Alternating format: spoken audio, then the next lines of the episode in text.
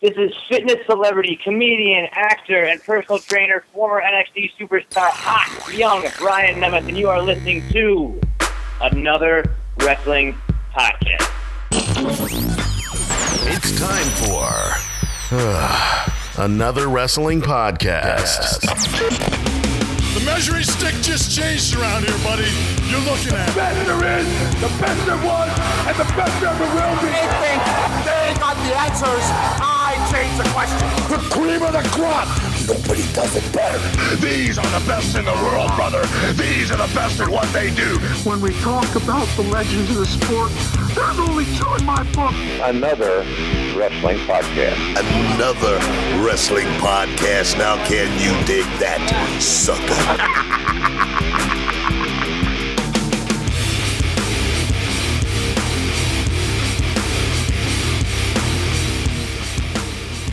right, all right, all right. Welcome to another wrestling podcast. This is episode 86. I'm Steve Credo. And I'm Jonathan, the brain, I'm sticking with it, Benjamin. The man's got a gimmick, and he's going to live with it, ladies and gentlemen. Jonathan, this is another wrestling podcast. Uh, ladies and gentlemen, thanks for joining us. Jonathan, before we get to anything, anything today, we have to get uh, get the word out. What, what's happening in, in, in our hometown of Poughkeepsie, Jonathan? Yes, that is absolutely correct. January 22nd, 2016, starting the new year off right at the Mid Hudson Civic Center, we have Global Force Wrestling coming. The, the first time ever on the East Coast. Uh, what an awesome show, and what an awesome thing for us to be a part of. Steve, let's give them a little bit more about what they can expect from Global Force Wrestling. Well, Jonathan, before you even say that, too, you know, every show people go to, you, you go in, you watch the show, and that's it. So these are a lot of big names. Uh, they're coming to the Civic Center. But Jonathan, you can also purchase a VIP experience for only 25 bucks to any ticket, no matter where you're sitting, uh, whether you're front row, back row, side row, whatever. For $25, Jonathan, you get early entry at 5:30, free autographs from all the superstars, and a special, a very special Q&A hosted by yours truly, Jonathan. Another wrestling podcast. Jonathan Benjamin and Steve Credo. We're going to be doing a Q&A with all the superstars. Um, Jonathan, who's going to be there? Well, they haven't announced everything yet, but uh, if I'm just going by the names they did announce, it's definitely going to get me there. Jeff and Karen Jarrett are both going to be there. Sanjay Dutt, uh, Brian Myers, formerly known as Kurt Hawkins, Bobby Roode, Colt Cabana, and many more. Jonathan, Poughkeepsie is basically, I like to call it, uh, the capital of pro wrestling. So anybody, any, everybody, and anybody in the tri-state area, head on over to globalforcewrestling.com. Head on over to midhudsonCivicCenter.org. Head on over to anotherwrestlingpodcast.com for more information, guys. Get your tickets today. And hey, what a perfect Christmas gift, Jonathan, than uh, uh, tickets to Global Force Wrestling coming up in January 22nd, right? And I will absolutely autograph anything that you bring for me at, at this show. I'm I'm giving that to you for free as a gift. Uh, and I'm talking to you, Steve. Anything that you bring for me, I will sign for you. Um, I'll, I'll, try to think of something, Jonathan. But uh, hey, Jonathan, s- stick around because we're going to be talking with Ryan Nemeth. Jonathan, want to tell the tell the kids out there uh, what they can expect with Ryan? Now, a lot of people may know this gentleman as Dolph Ziggler's brother. He is so so much more. He is a former uh, OVW, FCW, NXT wrestler. He went by the name of Briley Pierce in NXT. He is an author. He's written several books. His newest book, Hard Body How to Be One, is, I would say it's flying off the shelves, but it is flying off the Amazon onto your Kindle. Um, it is an amazing book about, you know, bodybuilding, fitness, comedy. It's, it's all in there. And Ryan Nemeth is just an amazing person, and we can't wait to talk to him today. So uh, be sure to go out and buy his book. It is just in time for the holiday season. And Steve, I actually got the chance to sit down with Ryan this past weekend and talk to him a little bit about his new book. So without further ado, here is my interview with Ryan Nemeth. Well, the gifts just keep on coming here at another wrestling podcast. We have a first time guest joining us today. He's an author, an actor, a comedian, a wrestler. Uh, his book, Hard Body How to Be One, is a bestseller, and uh, we're very happy to be able to talk with him. Ladies and gentlemen, please welcome Mr. Ryan Nemeth. Uh, thank you so much for joining us today, Ryan. How are you doing? I'm doing awesome. I'm waiting for the applause, but I don't hear any. So I'm going to uh, imagine there's some kind of problem with the connection. Yes. Are there, okay. There's a bit of a delay, I think. So uh, there's. Perfect. Hey, thanks for uh, thanks for that nice introduction. I feel pretty cool. The bestseller author part felt pretty cool. Yeah, news. absolutely. Now, uh, obviously, right out of the gate, we're going to talk about this book. Uh, as I mentioned, it's We- called Hard Body: How to Be One. Um, what was the the motivation behind you writing this this book?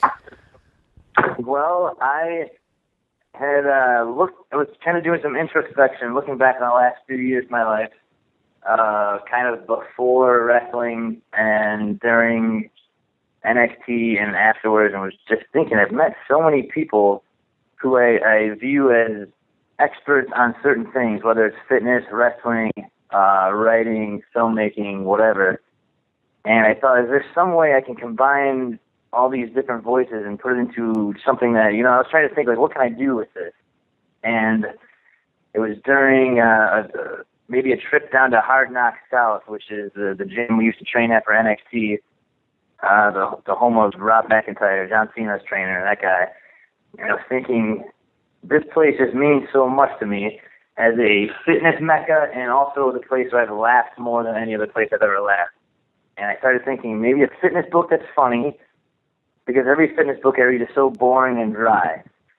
And I started sending some messages out to people I used to wrestle with. Uh, I asked my brother, I asked Seth Rollins, Trent Beretta, EC3, all these guys, and they all were saying, "Yeah, of course we help you with this." So that was a cool thing, and I said I'm going to make a funny fitness book, and if it kind of ends up spreading out into other things like comedy or whatever, uh, comedy filmmaking. So I have some people in there who aren't what you would call athletic uh, body type people, but uh, they excel at something else. So, for instance, Max Landis, who you might know from making the Wrestling Isn't Wrestling uh, spoof video about Triple H, Yes.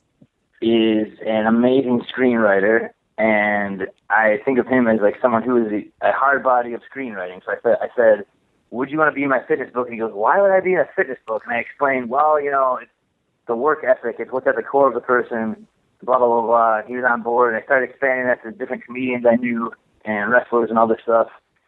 And what I ended up with was like 60 cameo appearances by people who I've met and befriended in my life. Surrounded it with a bunch of funny uh, fitness tips and stories and all this stuff. I think there's not anything like this book, and I'm so happy it's doing so well right now. And uh, oh, I get so fired up talking about it. That's, uh, you know, I get too excited. But yeah, No, it's does that answer your question? Yeah. Rambled there. Okay. No, no, it's awesome. Uh, you know, you mentioned there's a lot of uh, uh, great contributors of this book. Um, you know, people on Twitter are just going nuts about it, and I see that there's been a bit of back and forth with the Miz. Um, now, was there one person's story that you know um, that you saw in this book that kind of surprised you? Because I, from what I can tell, you just kind of let people write whatever they wanted. I did. I, well, I asked them spe- specific questions. I gave everyone the same set of five questions, and some people uh, gave you know shorter responses, and that was great. I was happy they gave anything at all. And some people like the Miz, like Dolph Ziggler, like Ryback, Evan Bourne, uh, EC3, Bronson, people like this wrote so much and gave me. Uh, I was very surprised with the Miz. Um, he's someone I was bugging for months to give me his, his part of the book. and every time I would see him, and every time I would text him, I'd be like, "Hey man, sing that." stuff." He's like, "Oh yeah, oh yeah." And I was then I stopped bringing it up. I'm like, "Okay, he's not going to do it. He doesn't. He just doesn't want to be in it. That's fine." And then I would see him, and he would go, "Oh, I got to do your book thing." I'm like, "Oh, okay. Well, are you or not?" So finally, the week I had to turn everything in, like to get it all worked on, edited, and revised, at 2 a.m., 2:30 my time a.m., so 5:30 a.m. his time, he texted me, "Let me know what you think." I just sent it in, and I checked my email, and it was the one of the best parts that I couldn't believe, especially coming from someone like him who's so cocky and seems like so flippant about these kind of things. It was the most helpful, motivating thing. ever. And he concluded by saying, "It's now 5:30 a.m. and I'm writing this for Ryan because I think he's got a good whatever, blah blah blah."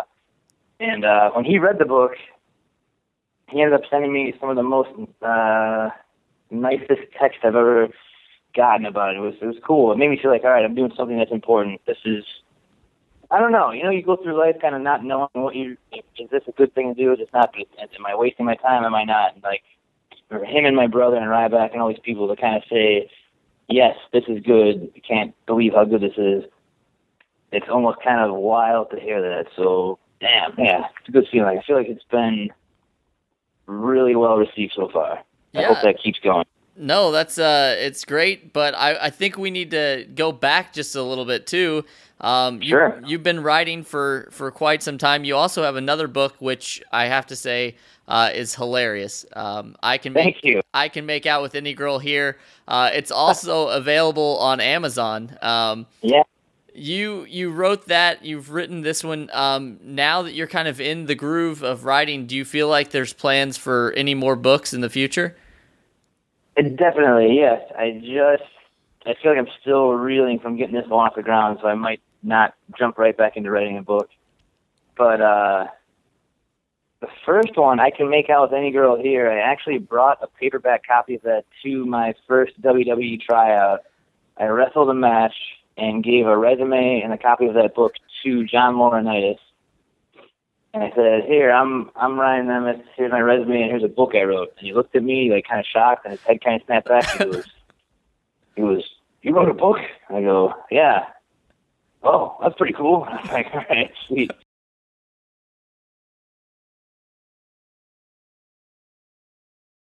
a lot of wrestlers, and I don't know if it's by design or whatever, but they're a, a jacks of all trades. Uh, we mentioned earlier you're an author, an actor, comedian. Um, Now you're you're focused a lot on comedy right now. I see a lot of the stuff that you do.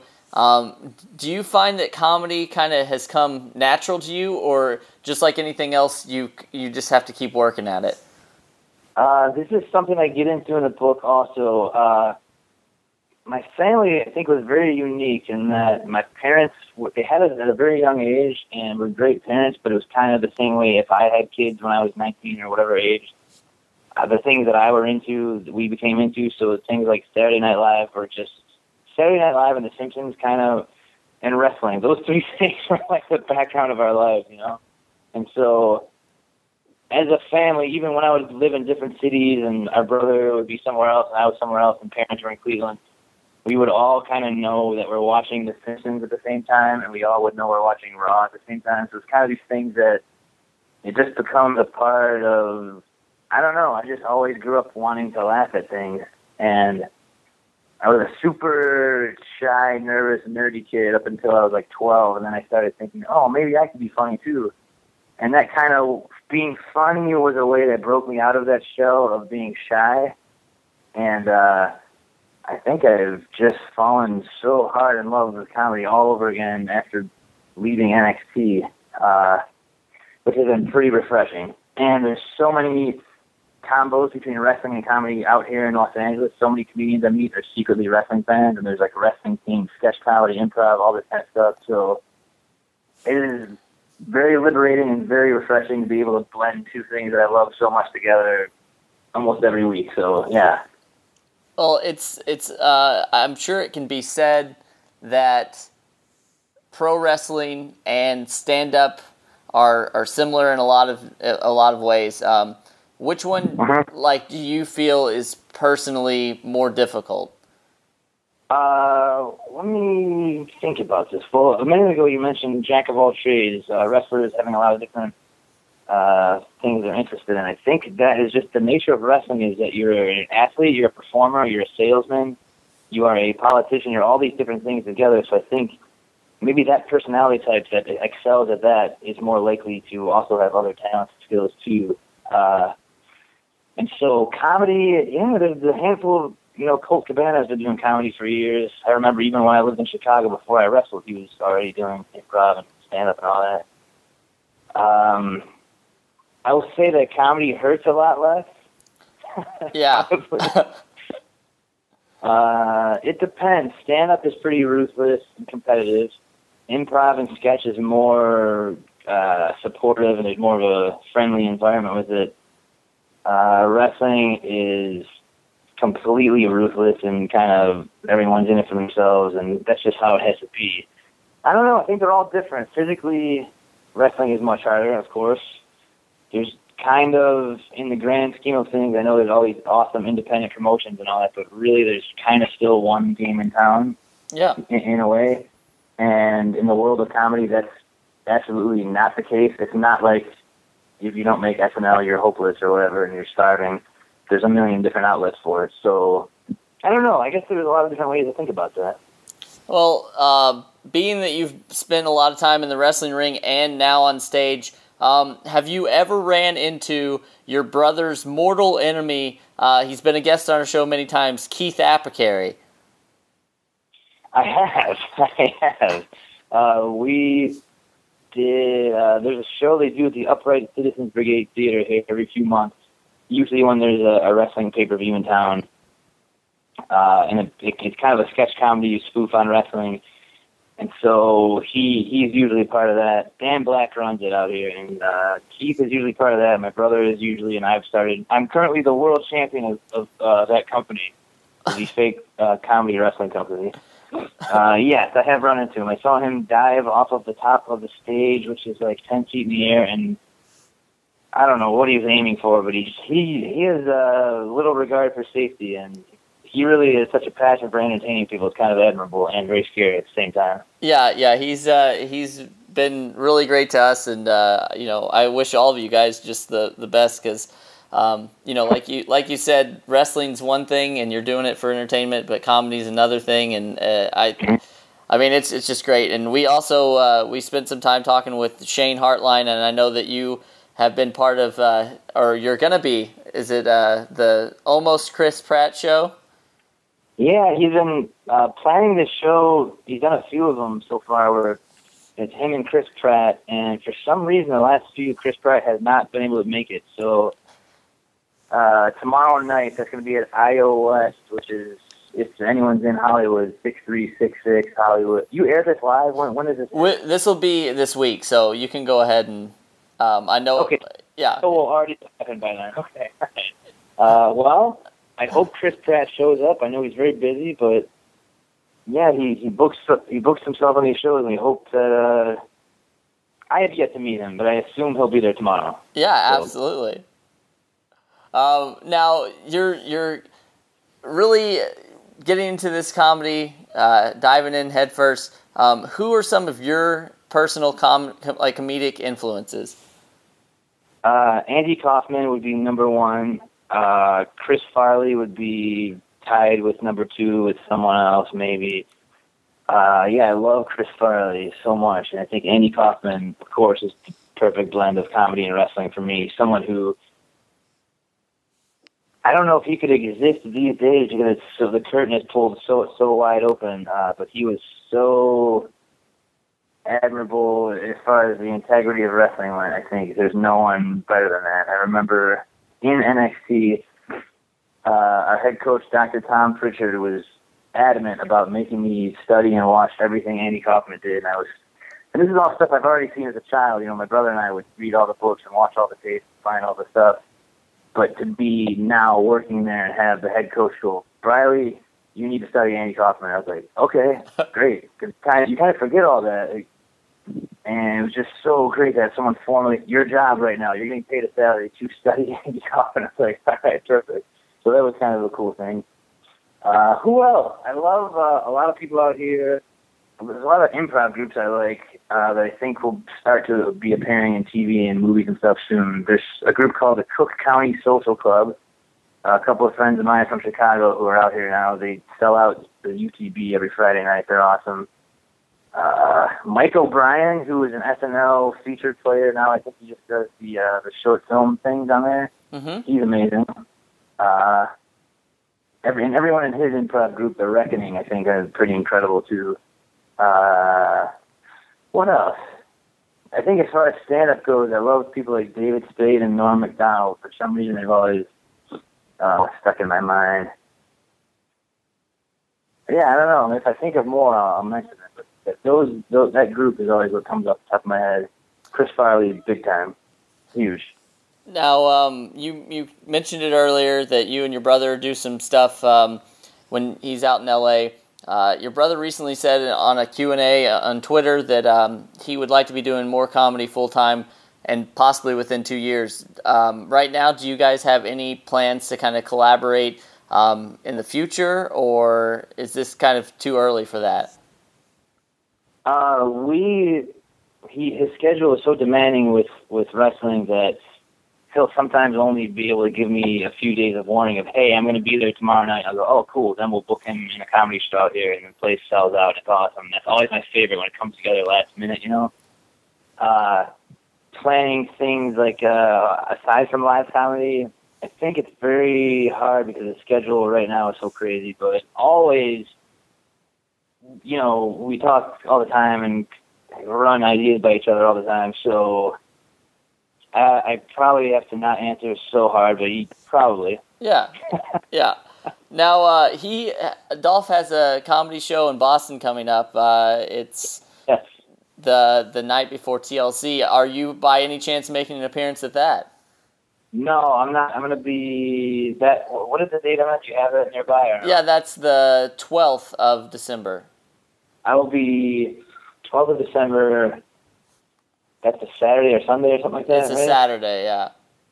I think I'm gonna shoot some. I'm definitely working here, and so, I don't think it's a live thing, but yeah, it could be on something. I'm fighting someone on a camera for something. Okay, all right. No, I won't be there. No. All right. Well, thanks for nothing, I guess. But uh, no, uh, no, no, no. Um, now we we spoke about your writing career, your comedy career. Um, I want to just try to touch a little bit on um, your your wrestling as well. So um, you you said that you guys all grew up kind of watching wrestling.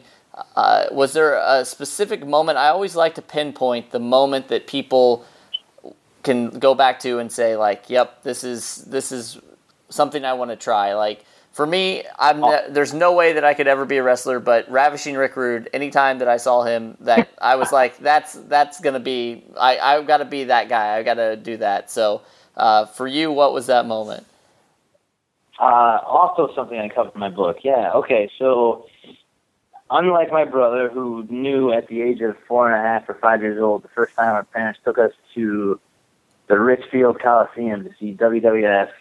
Uh, I think the main event was Hogan and Harley Race. Maybe that makes sense. Uh, he said right there, "I want to be a, wrestler." Like he at that age and everything working up to that point. I covered this in the chapter on him anything he did in high school wrestling, college wrestling, setting records, all this stuff, it was always because he wanted to be a pro wrestler. So I, I really think that's something cool about him is that he wasn't uh, recruited by Gerald Brisco and like convinced to be a wrestler. It was like he was trying to be a pro wrestler every step of the way his entire life, and finally like.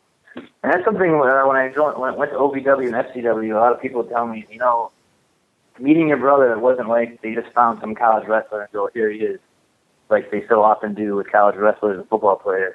It was like they said, "Oh, do you know anything about wrestling?" And he was like, "Yeah, I like I know this, this," and they're like, "Oh, he's actually someone who wants to be here. Great. They don't have to convince him to uh, whatever." So, but with me, uh, I had a different path. I was more of a creative, artistic. I, I wrestled, but I was also into writing and art and all this other stuff. And I moved to Chicago to pursue comedy, and right when I moved there full time, I kind of was like, ah, I may have made the wrong move, and I started thinking back to like visiting OVW, watching Nick's matches there. Uh, I would go to the TV tapings every Wednesday. I'd drive from Cincinnati to watch those. And there's something so friggin' magical about going to OVW and seeing all these guys who you knew were going to be the next big thing. And I know NXT is great and all that kind of stuff, but back then it was just such a private sacred, secret little thing. It wasn't. It wasn't like it is now, where you have the third show is competing with Raw or whatever, which is great. It's different, but back then it was like, oh shit, this is where Randy Orton and Cena and Brock Lesnar, and all these guys came from here. And I'm watching my brother come out the ring in front of a hundred people, just thinking, oh my god, this is real. This is how it happened. Uh, something really unique and different about that, and just thinking on that, and I would go visit him in Florida, watch him in FCW. And that is the week when I visited him in Tampa in 2008. I thought enough pussyfooting around, as they would say. I need to figure this out, and I started. Let's see. I moved back to Cleveland. Again, this is all in the book. I know I'm kind of rambling right now, but it's much more uh, organized story in the book how that happened but I would go into a an in, independent promotion, had a ring set up full time, day and night. And so my brother and I would sneak in around eleven or midnight every night, and or when he was home, which was his schedule wasn't so demanding. I think he was only doing TV then as Dolph Ziggler maybe. So we would go in the ring, and he would show me basic things like how to lock up some arm holds, how to bump, how to hit the ropes, all that kind of stuff and it was just the two of us and maybe Ray Rowe, if you know him from Ring of Honor. Yes. He was the guy who was letting us in there. And uh damn, what a cool thing. It was just so spooky and it was like freezing cold. Uh just a dilapidated ring, but I was thinking, wow, I'm learning the basics of wrestling from who I think is maybe tied for gonna be the best wrestler ever in, in my opinion. And uh then his schedule picked up and he had to move you know, just was never home and then uh, I said, all right, I'm going to move to Louisville and start training with uh, Ohio Valley Wrestling with Danny Davis, Jim Cornette, and Rip Rogers, and all those guys. And that was the first time in my life that I felt I actually fit in somewhere in this community of the world of wrestling. I feel like these are my people. I know it's such a cheesy thing to say, but it was such the perfect blend of all these things I loved all along: the entertainment, performance, being a ham in the ring, athleticism, wrestling. It was just all. It just felt like yes, this is. You feel like the power of the universe in your chest telling you this is the right move. This is perfect. Uh, damn, I ramble so much, and I'm so fired up about this. Dude, but yeah, that. No, that that's that does, and it's it's awesome to see. I don't care if we were talking about you working at a grocery store or whatever. Like it, it shows through that you're passionate about everything you do, writing, wrestling, and it's just it's an amazing thing. So uh, I wish that everybody that we talked to was this excited. Um, so you you got to OVW. You said you actually won a scholarship to start your Yeah. training there, which is pretty awesome.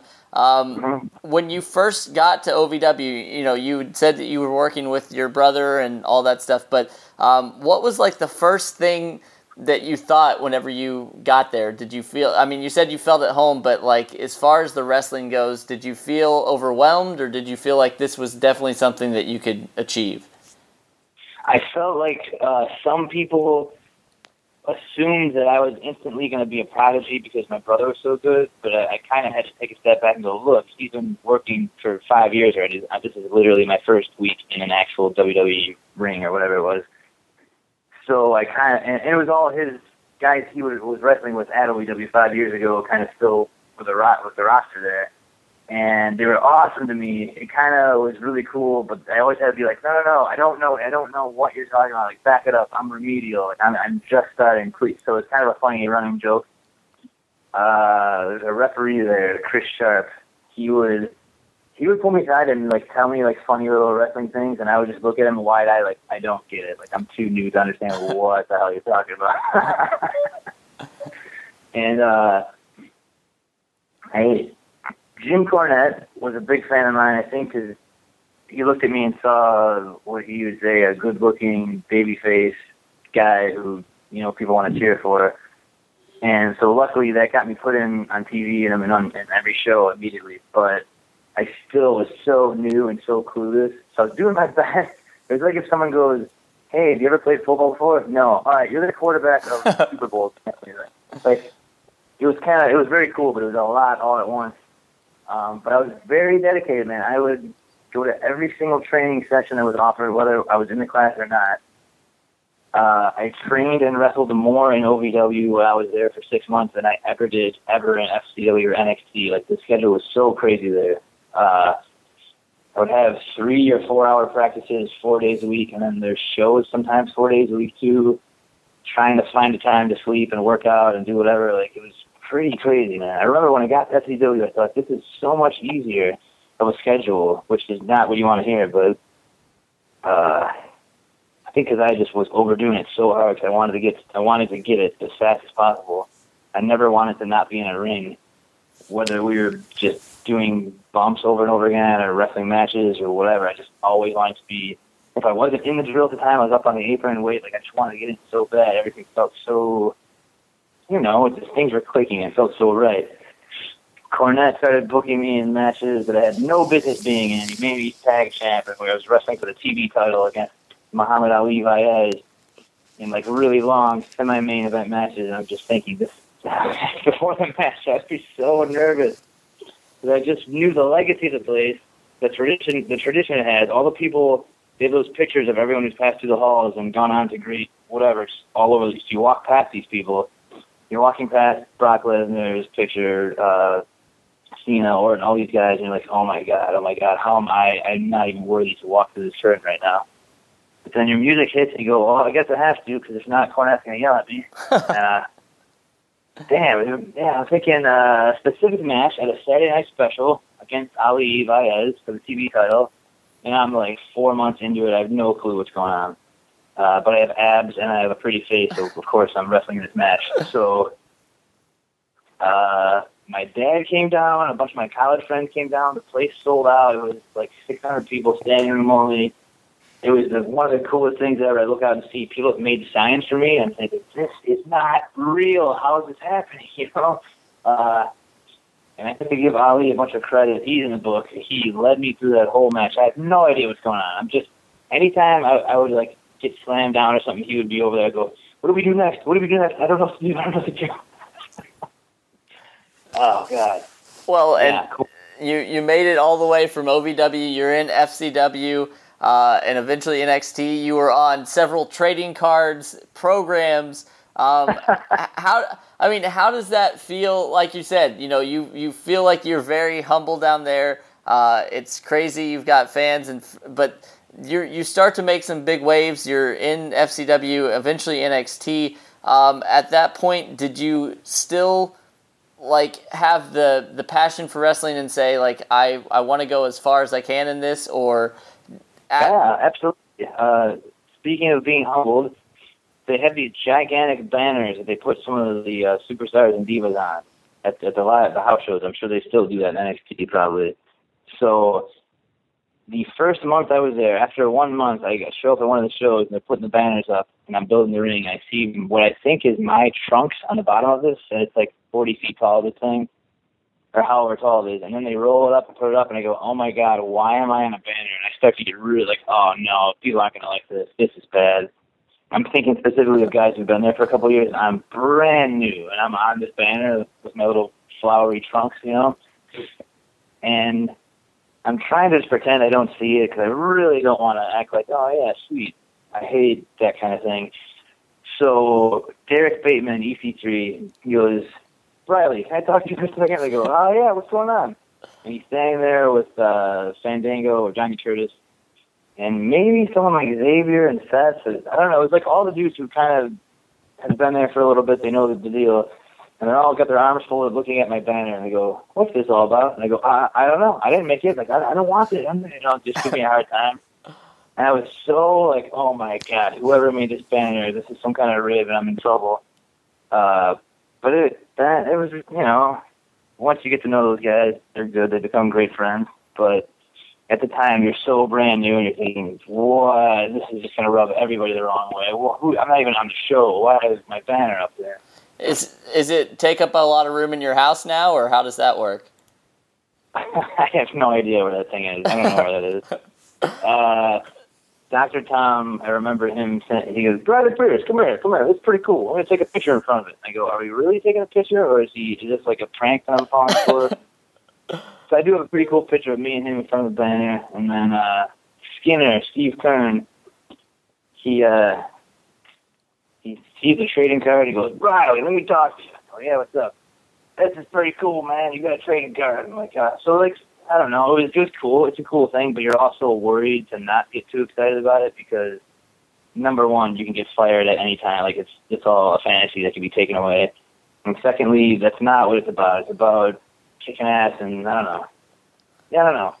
Absolutely. Did I avoid your question or anything? No, no, it was it was great, man. It was great. Um, uh, you know, obviously, uh, you're you're busy. We got just a few more questions. Um, you transitioned uh, to NXT and you were wrestling, but then also became an announcer. Um, did you start to like that work more than the wrestling, or because you could kind of? I feel like you could kind of put your own spin on on what you were announcing, um, or did you still really in, enjoy the wrestling part of it? Uh, I love attention and I love being in front of a crowd no matter what was happening. Uh, if I wasn't booked in a wrestling match, they would always try to find some way to get me in front of the crowd. So I would host the bikini, the Divas bikini competition or whatever it was.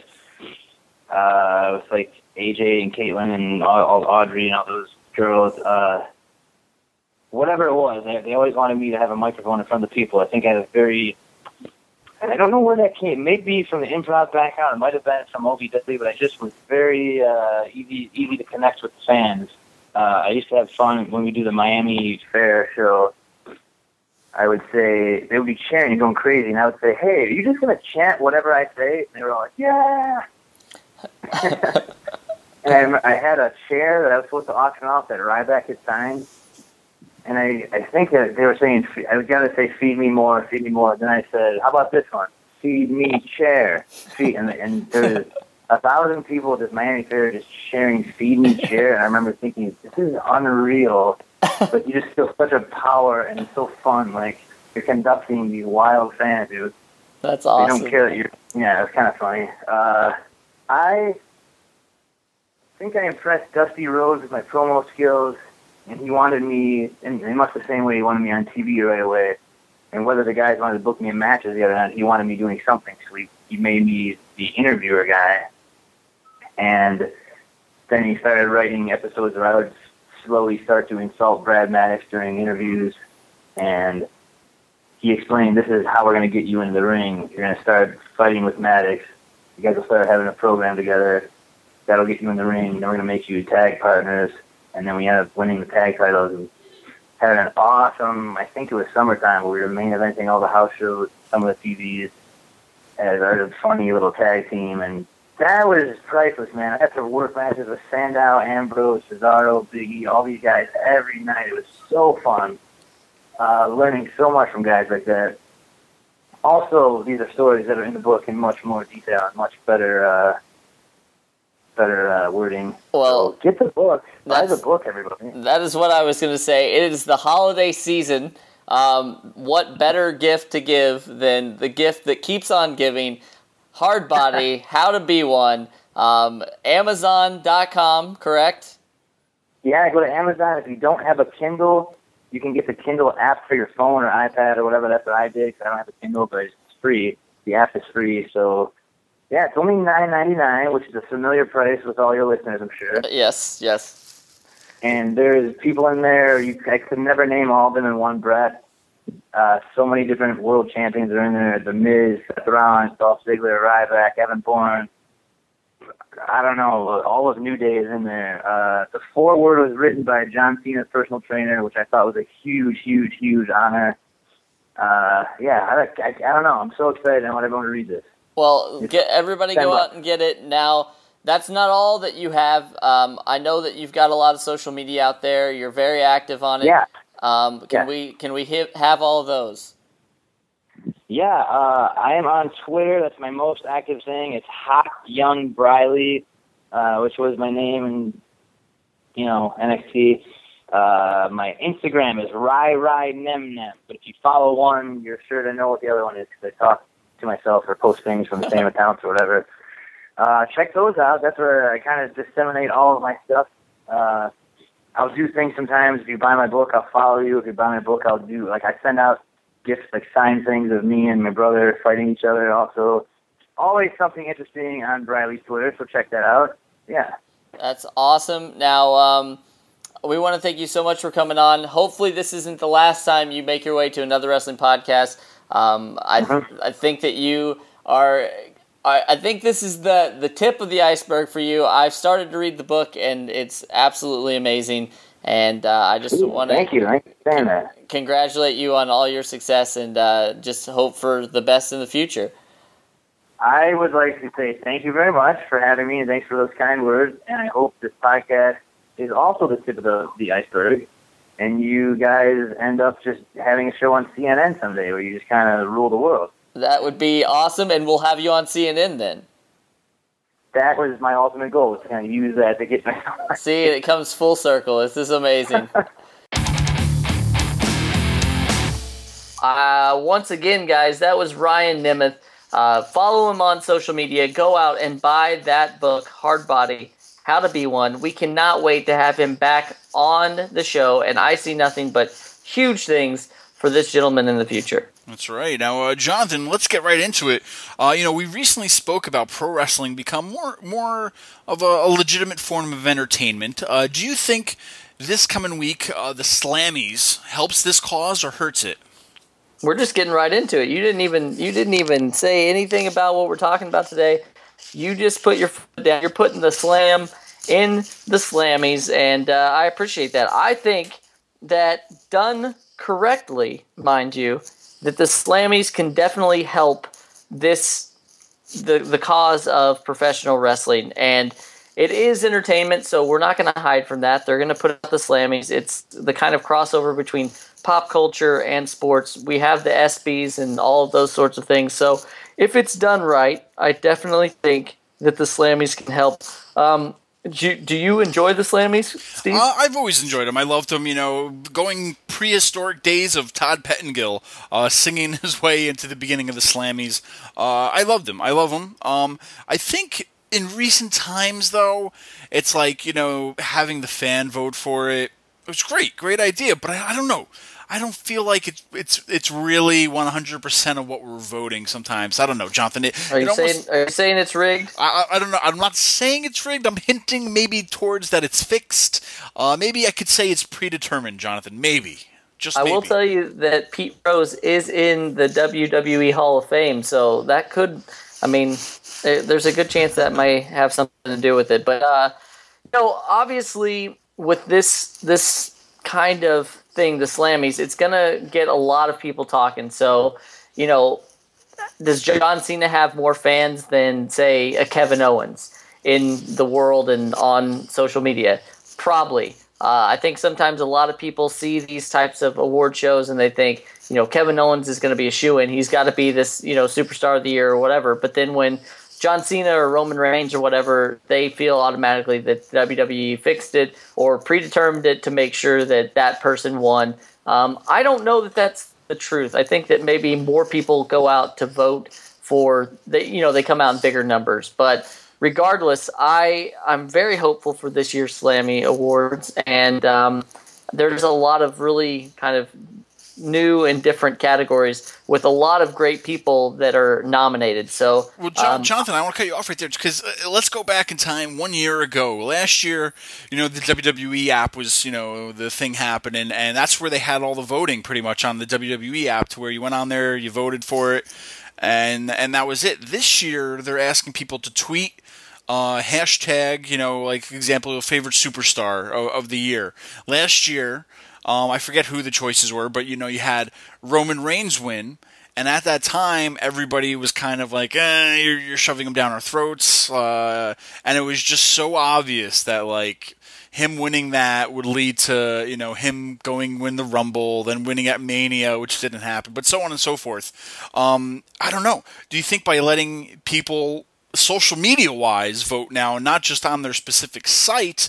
Uh, because I know there's ways to like count up all the hashtags on you know how many this uh, there were for this and that. Do you think you know, like I said, uh, it seemed predetermined, but do you think it, this year could be the more, most legitimate uh, voting that they've had?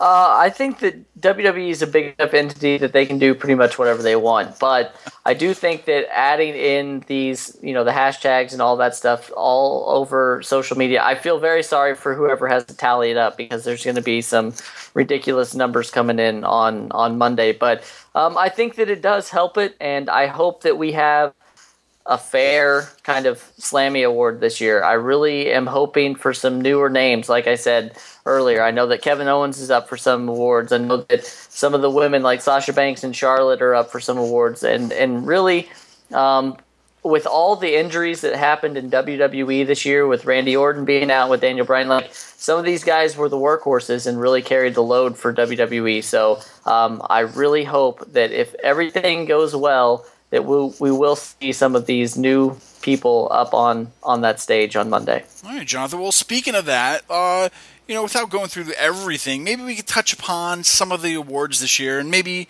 I don't know, get a feeling of who we think should win. How about that? That sounds that sounds great. Well, John, the, the, the biggest thing we should just start off right away is superstar of the year. Uh, who would you pick?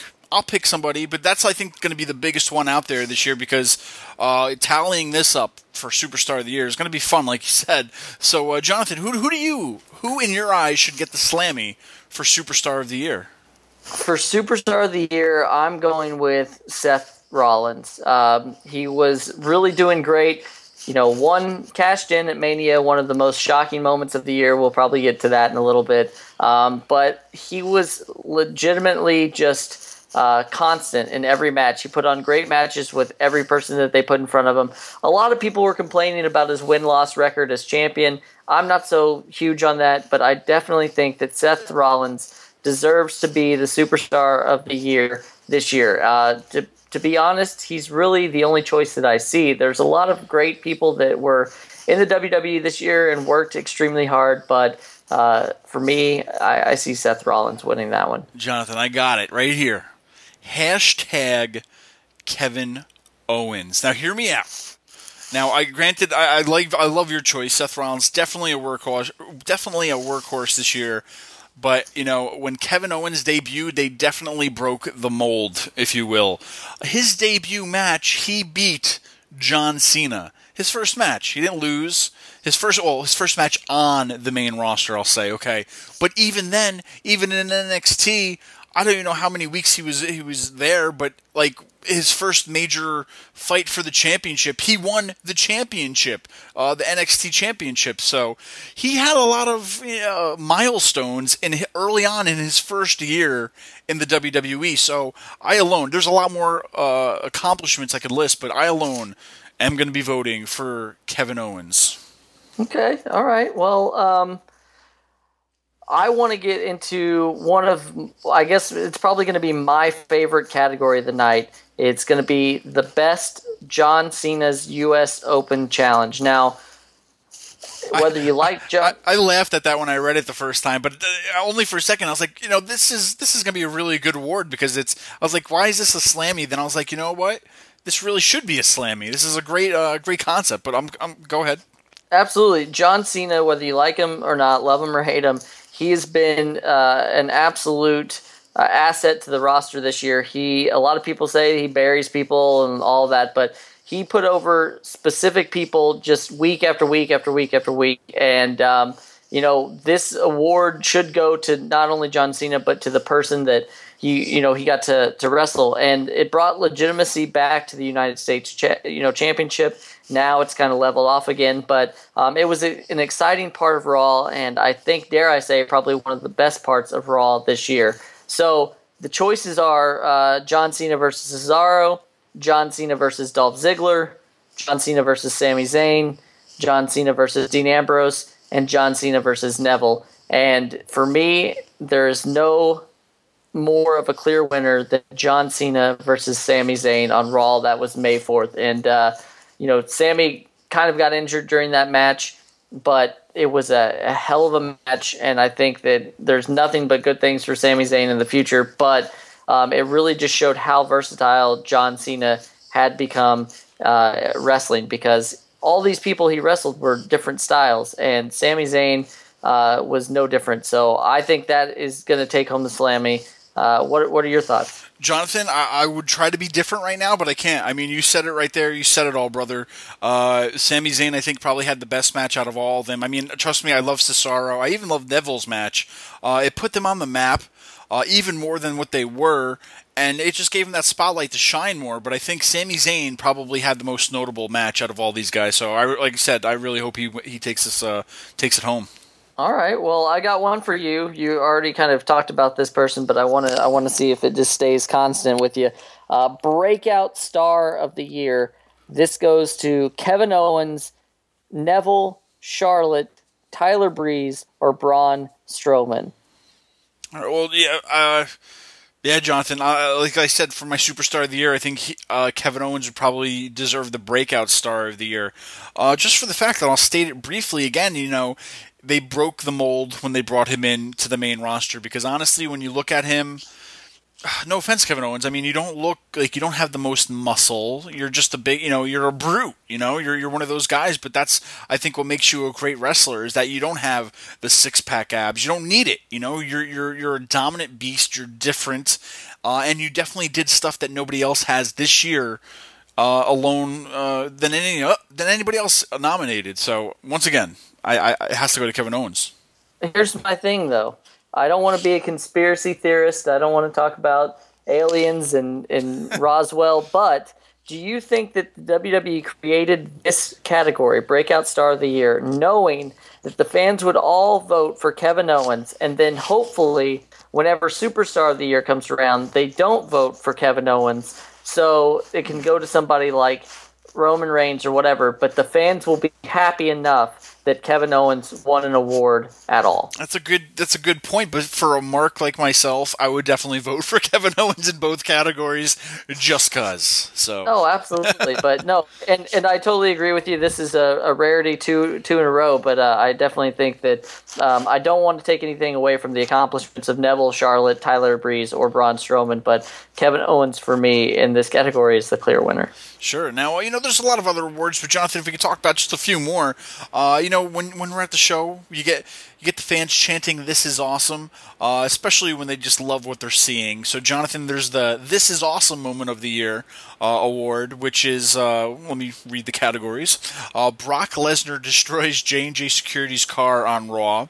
Uh, Randy Orton counters Seth Rollins' curb stomp into an RKO at WrestleMania 31. The Divas, the Divas Revolution begins on Raw.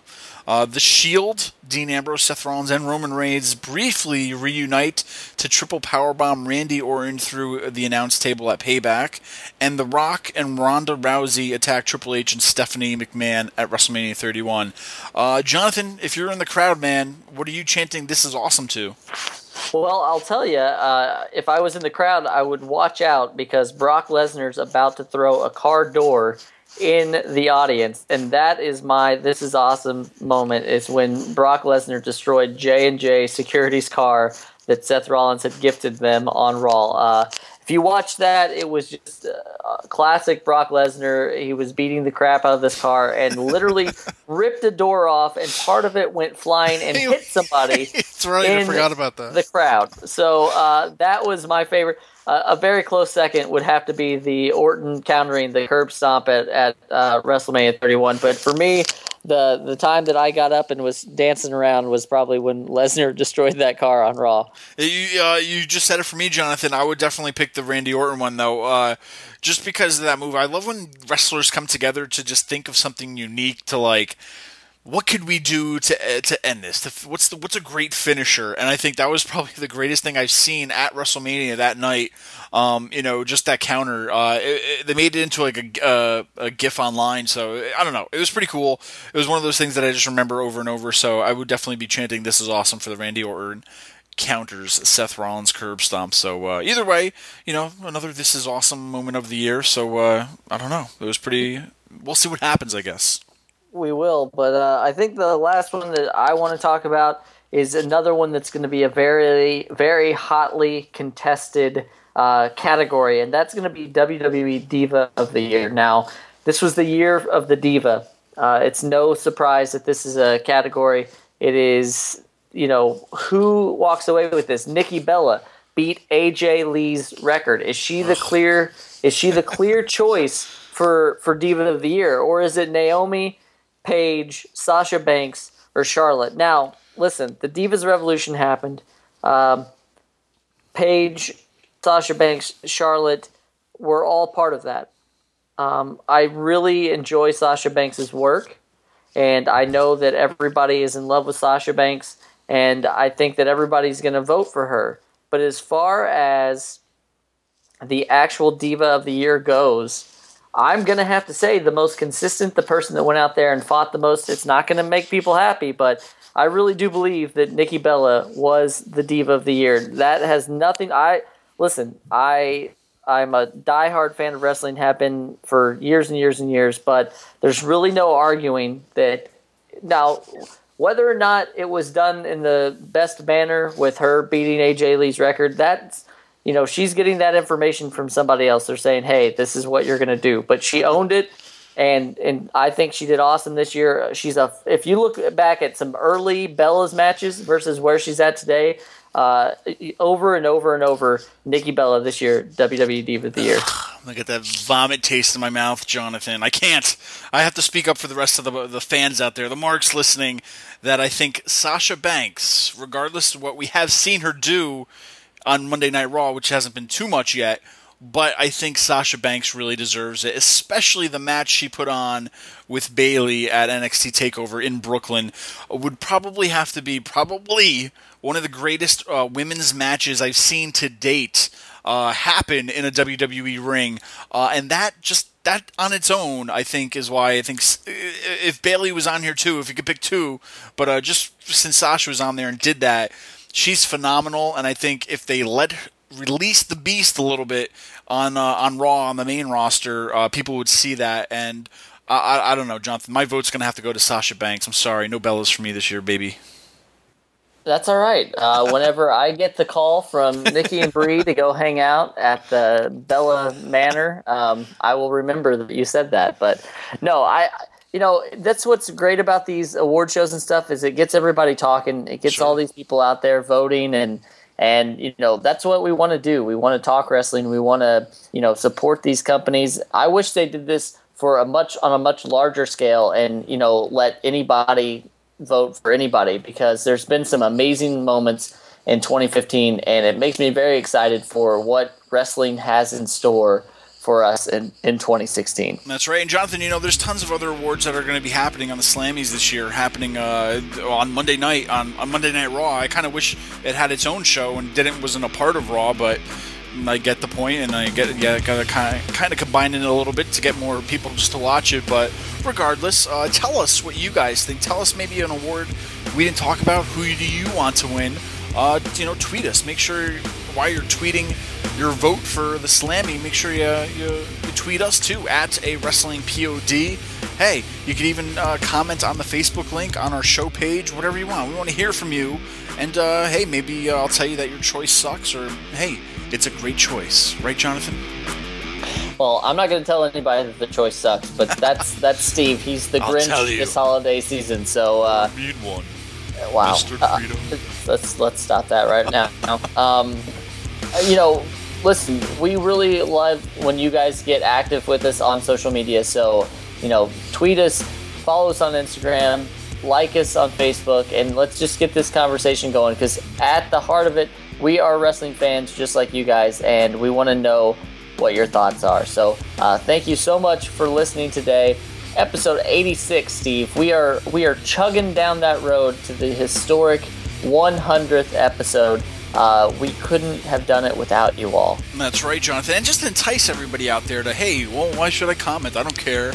Jonathan, we're going to be giving away tickets to Global Force Wrestling happening in Poughkeepsie, New York at the historic Mid Hudson Civic Center once again on January 22nd, 2016. So make sure we're going to be giving content. We're going to be doing contests, Jonathan, either on Twitter, on Facebook, who knows. So make sure you follow us because you never know when we're going to be giving these tickets out. And uh, right now, okay, right now, Jonathan, we're giving away. No, not right now. We're going to hold it back a little bit. Let's make everybody sweat a little bit. But that's the thing, guys. You got to stay tuned. You got to follow us because you never know. You could be uh, winning some free tickets from us because we've given we've given a lot away this year, Jonathan. From tickets to T-shirts to to anything and everything. You just don't know what's going to happen on another wrestling podcast. So make sure you stay tuned. And if you like our show, guys, make sure to check out some of our friends. Check out Main Event Marks. Head on over to facebook.com slash main event marks. You can join Angry Cooter and his panel of smart main event marks every Thursday at 9 p.m. for an uncensored show for the marks by the marks. That's right, and we are here to spread the wealth. Um, if you love professional wrestling, we urge you to go over to pwpnation.com. PWP Nation is a wrestling media website and community that loves professional wrestling. They strive on creating an array of interesting articles and reviews on everything professional wrestling. Head on over to pwpnation.com. Also, be sure to head on over to ProWrestlingSheet.com. It launched in August of this year, and it strives to report on the stories you actually care about in the world of professional wrestling, not just clickbait filling most news sites. Founder and editor in chief Ryan Satin previously worked uh, as a senior producer for TMZ.com, where he has helped the company become a force in wrestling reporting, largely in part to his exclusive stories he landed on a constant basis. Make sure you head on over to ProWrestlingSheet.com. Well, that's the show. Uh, we want to thank you all for listening today. Every week we do this show free of charge for you, the fans.